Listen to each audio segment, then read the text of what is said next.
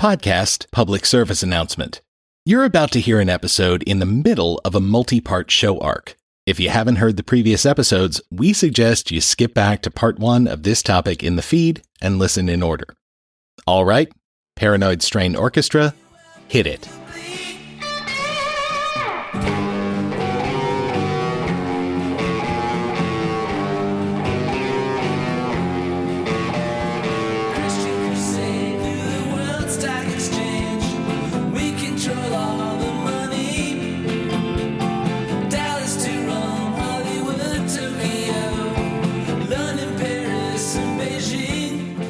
Now, hopefully, we all understand the contemporary political situation that led to the Templars' downfall. But what accounts for their incredible afterlife as the objects of obsessive interest by conspiracy theorists? We asked Dr. Spence what he made of this question. So, why is everybody so obsessed with the Knights Templar? You know, why do they seem to get worked into everything? I mean, what you know, from being the uh, somehow the origins of Freemasonry, or one of the possible origins of, of Freemasonry, to having supposedly buried a huge treasure in Nova Scotia. One of the things you can say about the Knights Templars is that there certainly was a conspiracy involved in the dissolution of the order, and the conspiracy was against them. You have the vacuum effect in these stories, which means there's not a lot really to go on, and therefore you can create different narratives. The Templar story is the, the fall of this once great, powerful, rich, and respected order.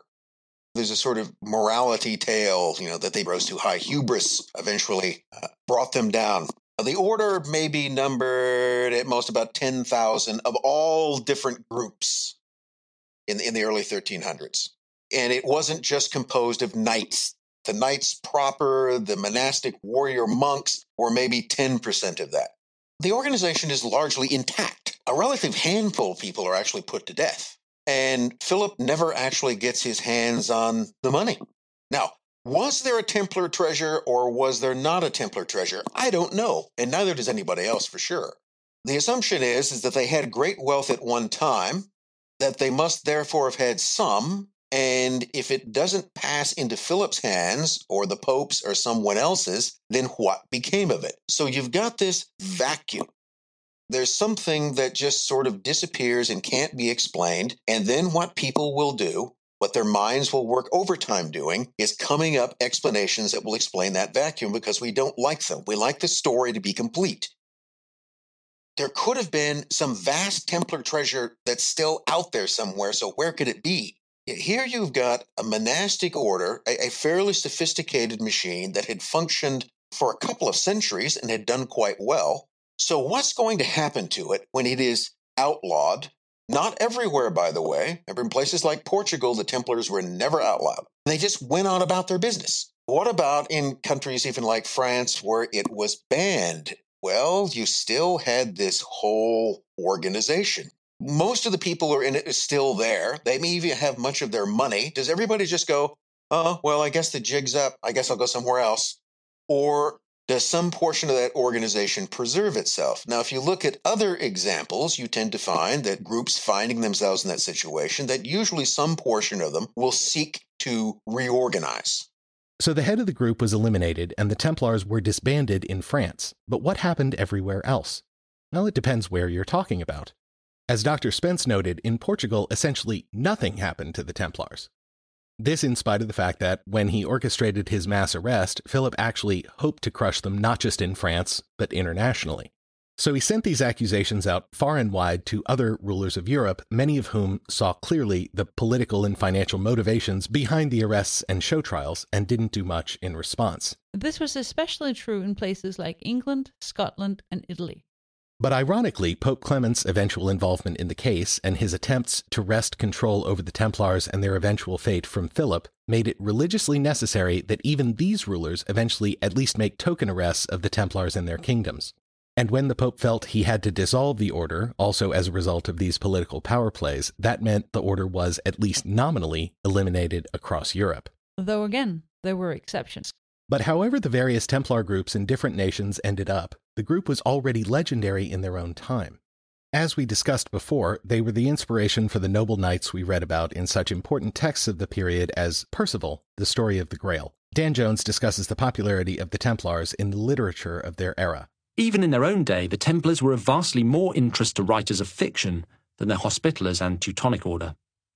The Templars' rivals long outlasted them in both their martial and pastoral roles, but they have left nothing like the same impression in the popular imagination. No one, either in the Middle Ages or today, has seemed very interested in epic poetry, still less Hollywood movies, about the Teutonic Order or the Sword Brothers of Livonia. Only the Templars can really be said to have passed from the realm of reality into mythology and staked a place in the popular imagination. To be fair, the Templars were different from the other major international military orders.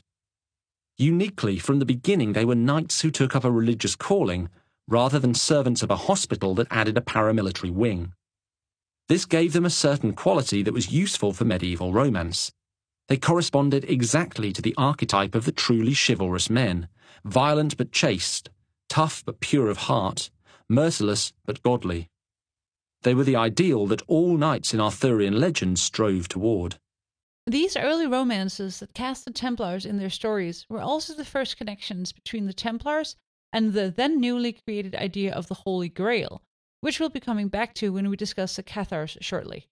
But of course, we're not as interested in the incorporation of an idealized version of the knights into the literature of their period as we are in the reasons why centuries of conspiracists have latched onto the story of the knights with relentless ardor.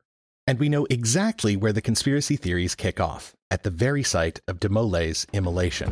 Les Templiers étaient des guerriers saints formés au mont du Temple à Jérusalem en 1919 pour protéger les pèlerins dans les États français. Dans leur tunique blanche avec des croix rouges, ils ont botté les fesses des hérétiques, sont devenus incroyablement riches, ont inventé la chevalerie et la banque internationale moderne. Après la bataille d'Acre et la perte de la Terre Sainte, De Molay a été élu 23e l'île. Pope Clement, hear me? Before this year is out, you will answer for your crimes before God Almighty. And you, King Philip, no punishment is too heinous for the great evil you have inflicted upon the temple. I curse you! Curse you to the thirteenth generation of your blood!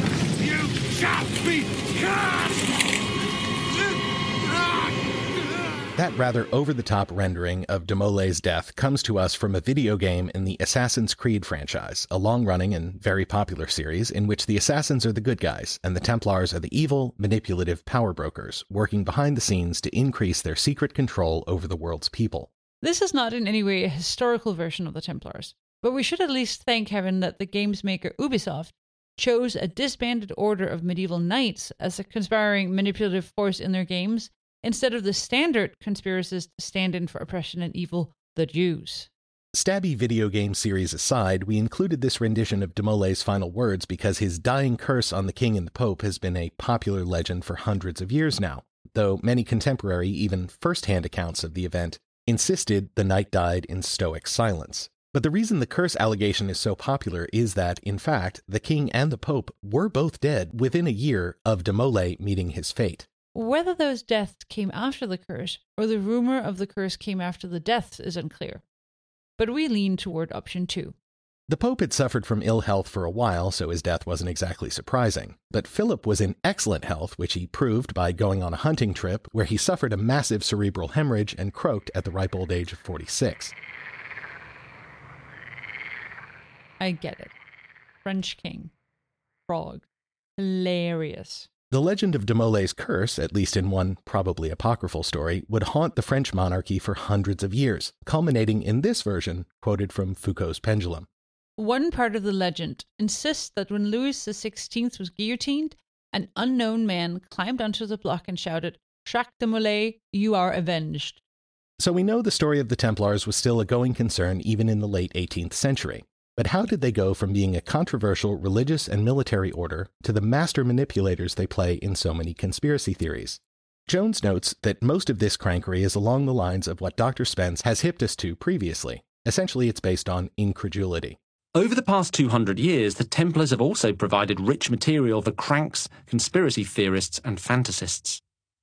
There is a thriving industry in what if history about the Templars, much of it resting on the false supposition that an order so wealthy and powerful could not simply have been rolled up and dissolved. But certainly, there have been those whose thoughts on the Templars have been particularly impactful in moving the order to the top of the conspiracist hit parade. For example, Haag points out that in the 16th century, scholar Henry Cornelius Agrippa wrote a highly influential and wildly popular book called De Occulta Philosophia Libri. i.e., the three books of occult philosophy. The purpose of this book was to distinguish the good kinds of magic, Alchemy and such. That is, the kind of magic that a good Christian humanist of the Renaissance might want to pursue to the greater glory of God. and the horrors of demonic black magic. That's definitely spelled with a K at the end for extra evil points. What's important for us here is the groups Agrippa included among those guilty of performing the bad stuff. It is well known that evil demons can be attracted by bad and profane arts, in the manner in which Psellus relates that the Gnostic magicians used to practice, who used to carry out disgusting and foul abominations, like those formerly used in the rites of Priapus and in the service of the idol called Panor, to whom people used to sacrifice with their private parts bared. Nor were they much different, if what we read is truth and not fantasy, from the detestable heresy of the Templars. And similar things are known about the witches and their senile craziness in wandering into offences of this sort. By placing the Templars alongside witches as his two examples of perverted Christian magicians, Agrippa thrust the order into the phantasmagoria of occult forces, which were the subject of persecuting craze, for which the Malleus Maleficarum was a handbook. Suddenly the Templars were raised from the depths of half-forgotten failures and became the focus of the darkest disturbing forces in the European mind, its victims or its masters. In this way, the Templars entered the Renaissance and were to advance into the Age of Enlightenment. This book's popularity brought the Templars back from temporary obscurity to widespread infamy. Another element of the story that has fed the fever dreams of conspiracists is the fact that, apparently, Philip IV never found the kind of treasure that he was really looking for after he raided the Templars' coffers. This, of course, leads to two kinds of speculation. Either the Templars themselves were not as wealthy as they had been assumed, or somehow the Templars' gold was secretly spirited away and hidden somewhere else. Mainstream historians try to consider this question on its merits. But where's the fun in that for pseudo historian conspiracists? Trying to figure out how the Templars might have mismanaged and misspent their wealth? Or in analyzing whether or not their wealth was ever as great as everyone had supposed at the time? Boring. Right. So instead, the conspiracy theorists jump right on option two and start spinning various hypotheses, some reasonable, some less so, for the travels and eventual resting place of this presumably immense and definitely elusive treasure. So, where do they say it went? One popular option is Scotland. The fictional narrator in Foucault's Pendulum synopsizes this idea. There's a legend that says that two days before Philip issued the arrest warrant, an ox drawn hay wain left the enclave of the temple in Paris for an unknown destination. They say that hidden in the wain was a group of knights led by one Aumont. These knights supposedly escaped, took refuge in Scotland, and joined a Masonic lodge in Kilwinning. According to the legend, they became part of the Society of Freemasons, who served as guardians of the secrets of the Temple of Solomon. There's some genuine historical reasons why the Templars, had they been given the option, might have wanted to flee to Scotland. As we noted earlier, it was one of the places that was least hospitable to Philip's imperious demands that the Templars be arrested and prosecuted. But the main reason that theorists desperately want the heart of the Templar order to have re-emerged in Scotland are A. to lend credence to the supposed connections between the Templars and the Freemasons, a group generally acknowledged to have had their start in Scotland, and B. to support their conjectures about Rosslyn Chapel, a church in Scotland. First, to the Masonic connection. As Dr. Spence already noted, there is indeed a link between the Masons and the Templars. Specifically, that link is the fact that so many Masons have asserted a link between the two groups. This in spite of a near total lack of historical evidence. Here he sheds more light on the subject. So you can't really prove that the Templars ever actually go out of business. Now that doesn't mean that a couple of hundred years down the road they reemerge as the Freemasons for some reason. But it does explain why someone could make that argument. I really can't see much connection between the Templar order and later Freemasonry itself. I, I don't know where the kind of intellectual inheritance is supposed to come in. Then you've got people who will argue, well, the mm-hmm. reason we don't recognize this is because, you know, the Templars do all kinds of cool stuff that they dug up in the Temple Mount, you know, where the Ark of the Covenant was and, and everything else, and the secrets of the universe were theirs. Without saying that there is no link between Freemasonry and the Knights Templars, it still remains one that you can't actually prove. The most interesting thing about it, though, is why, by the 18th century, do so many Freemasons in Europe believe that they are connected? He has more to say about the Templars and Masons, but we're going to save that for our discussions of the Freemasons later on. Moving on, what's the deal with Rosslyn Chapel? It is from the influence of the Knights Templar that many believe Masonry began to develop its modern philosophy. A philosophy literally carved in stone and found in one of the most intriguing monuments of the Western world. Just outside of Edinburgh, Scotland, is the Rosslyn Chapel, a place that may well provide a door to understanding Masonry, the Knights Templar, and the ancient plan for America.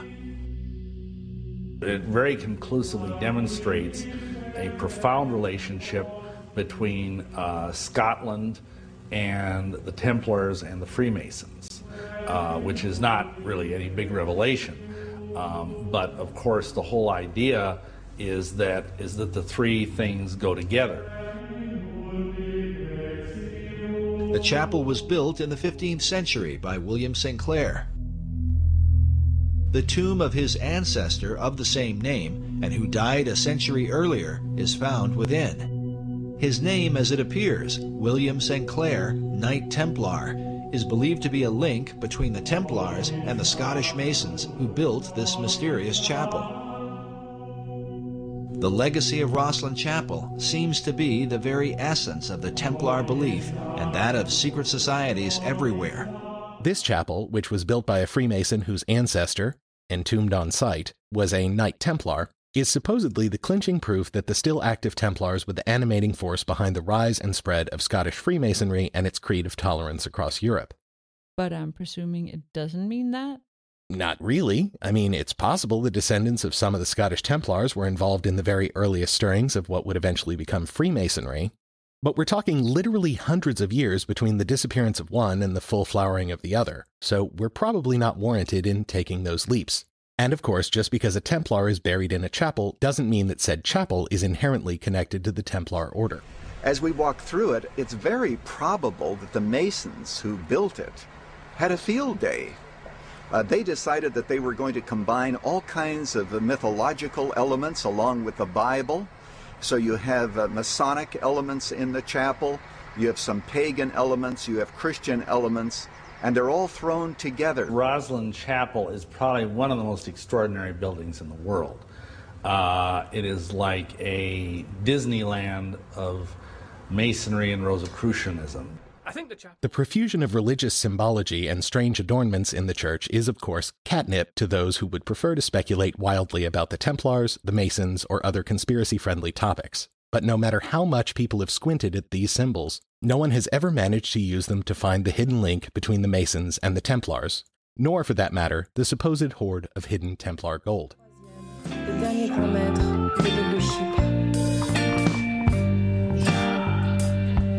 Avec 16 navires, De Gaulle a attaqué les villes côtières égyptiennes et syriennes.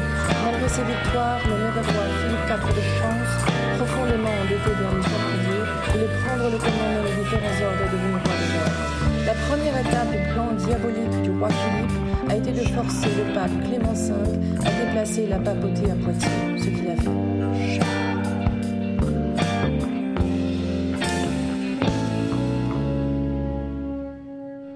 But if the treasure isn't in Scotland, where could it possibly be, eh?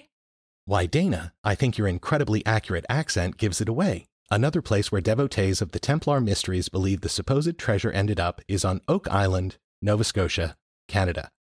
Oh, yeah, Hoser? Yeah, indeed. Dan Jones introduces us to the idea. One of the supposed Templar survivalist bolt holes, Oak Island in Nova Scotia, has been put forward as a possible location for the Order's lost treasure. It has also been linked with evidence proving the true authorship of Shakespeare manuscripts, the location of Marie Antoinette's jewellery, and the hidden archives of a secret society of Rosicrucians led by Sir Francis Bacon. Needless to say, no Templar treasure has yet been discovered. As you might expect, our first move upon learning the legends of the Templar treasure in the Great White North was to turn to our old standby YouTube to try to dig up some credulous videos made by yokels who had bought into this idea hook, line, and sinker. And certainly he found some of that. But then something magical happened. You see, every so often in this, are we calling it a job? You stumble upon a project that you never knew existed, and yet, in spite of your ignorance, this project has labored for years, creating a frankly astonishing amount of content for you to peruse when you finally discover it. Jesuit, what the fuck are you talking about? Dana, I give you the History Channel's The Curse of Oak Island. There is an island in the North Atlantic where men have been looking for treasure for more than 200 years.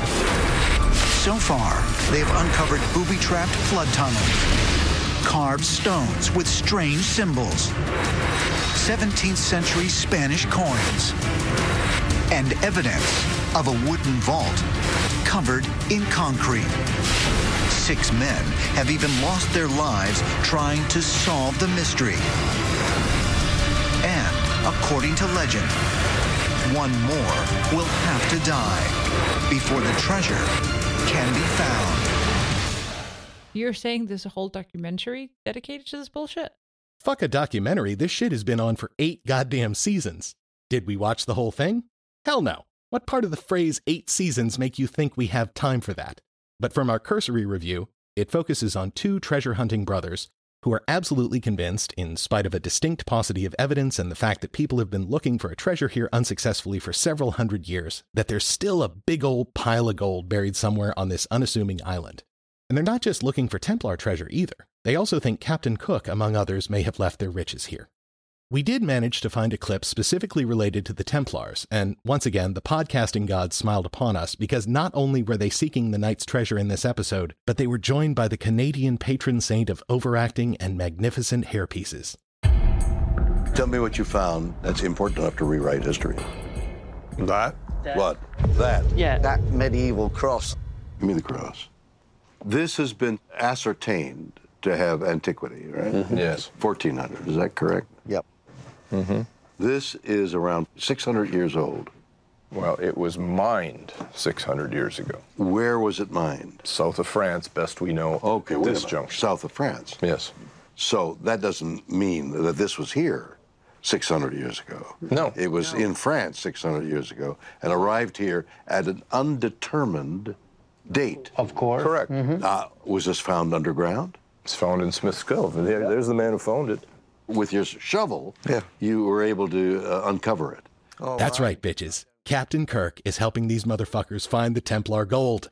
Which gold, we should note, is still, as of this recording, apparently non existent. Ah, well. But the Templar influence in the modern world goes well beyond mere treasure hunting. For example, let's take, oh, say, the Mexican drug war. Disturbing. A drug cartel's first message, foreshadowing the violence to come. It says we killed him because he was a kidnapper. Signed, the Knights Templar. The drug gang gets its name from the Templar Order of the Middle Ages, a Christian military organization which protected Jerusalem.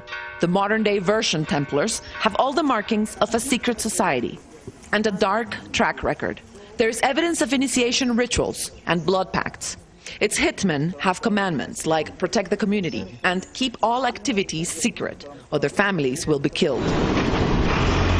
Their stronghold.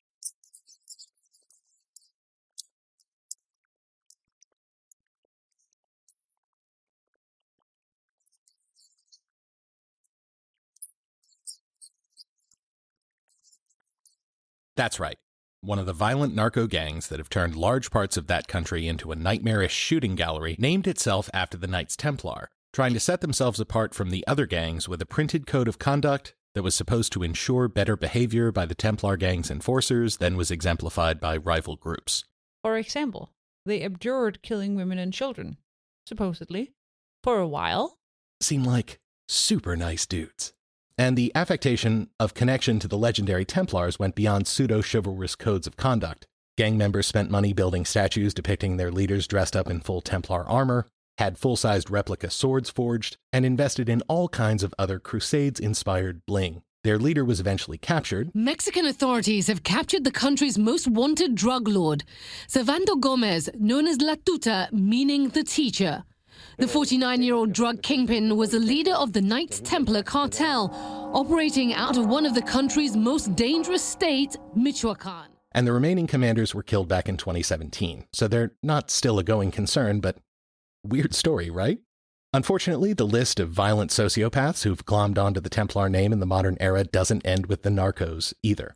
I'm sure you remember the horrific crimes of Anders Breivik, the Norwegian mass murderer who killed 90 innocent people when he set off a bomb and then gunned down teenagers and young adults for the crime of attending a left wing summer camp. In his inevitable manifesto, and in his defense at trial, Breivik made frequent references to his work helping to found the modern day resurgence of the Knights Templar.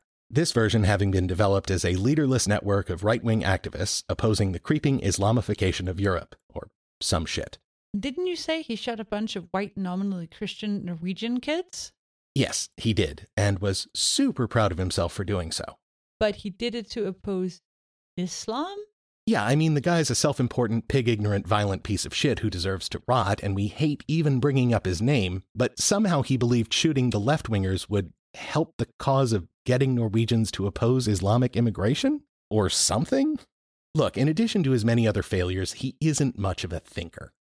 Regardless, Breivik's actions were so obviously horrendous that even other loons who claim to be part of this international anti Islam Knights Templar network were very eager to avoid being associated with him in any way. He's the self styled leader of the Knights Templar based on medieval Christian crusades to the Holy Land. He's a founding member of the anti Islamic English Defence League.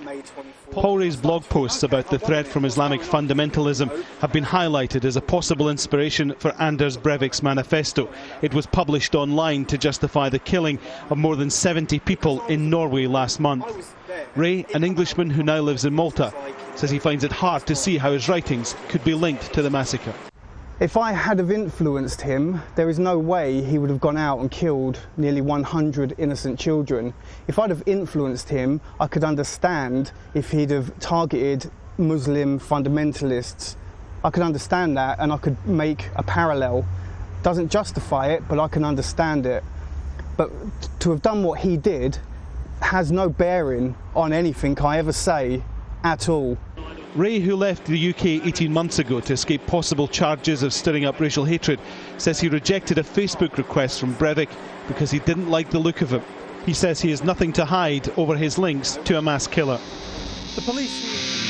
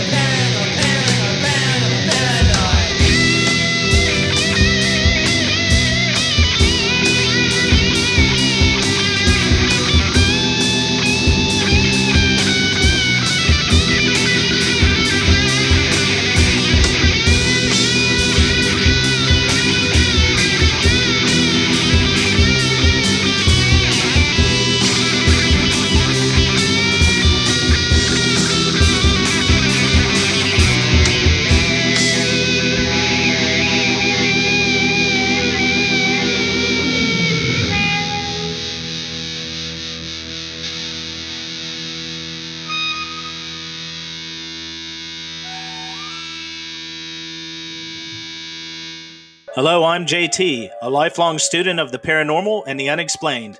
I have spent over 35 years researching and learning about a wide range of subjects, from UFOs and cryptids to ghosts and the supernatural, from hidden and lost treasures to mankind's mysterious past, and all other things mysterious and Fortean. Each week, I'll bring you some relevant and interesting articles in this genre, as well as a different topic. Some you may be familiar with, but many you most likely will never have known existed. So sit back, relax, and enjoy the ride, and let me be your tour guide as we explore the unexplained on the Paranormal Son.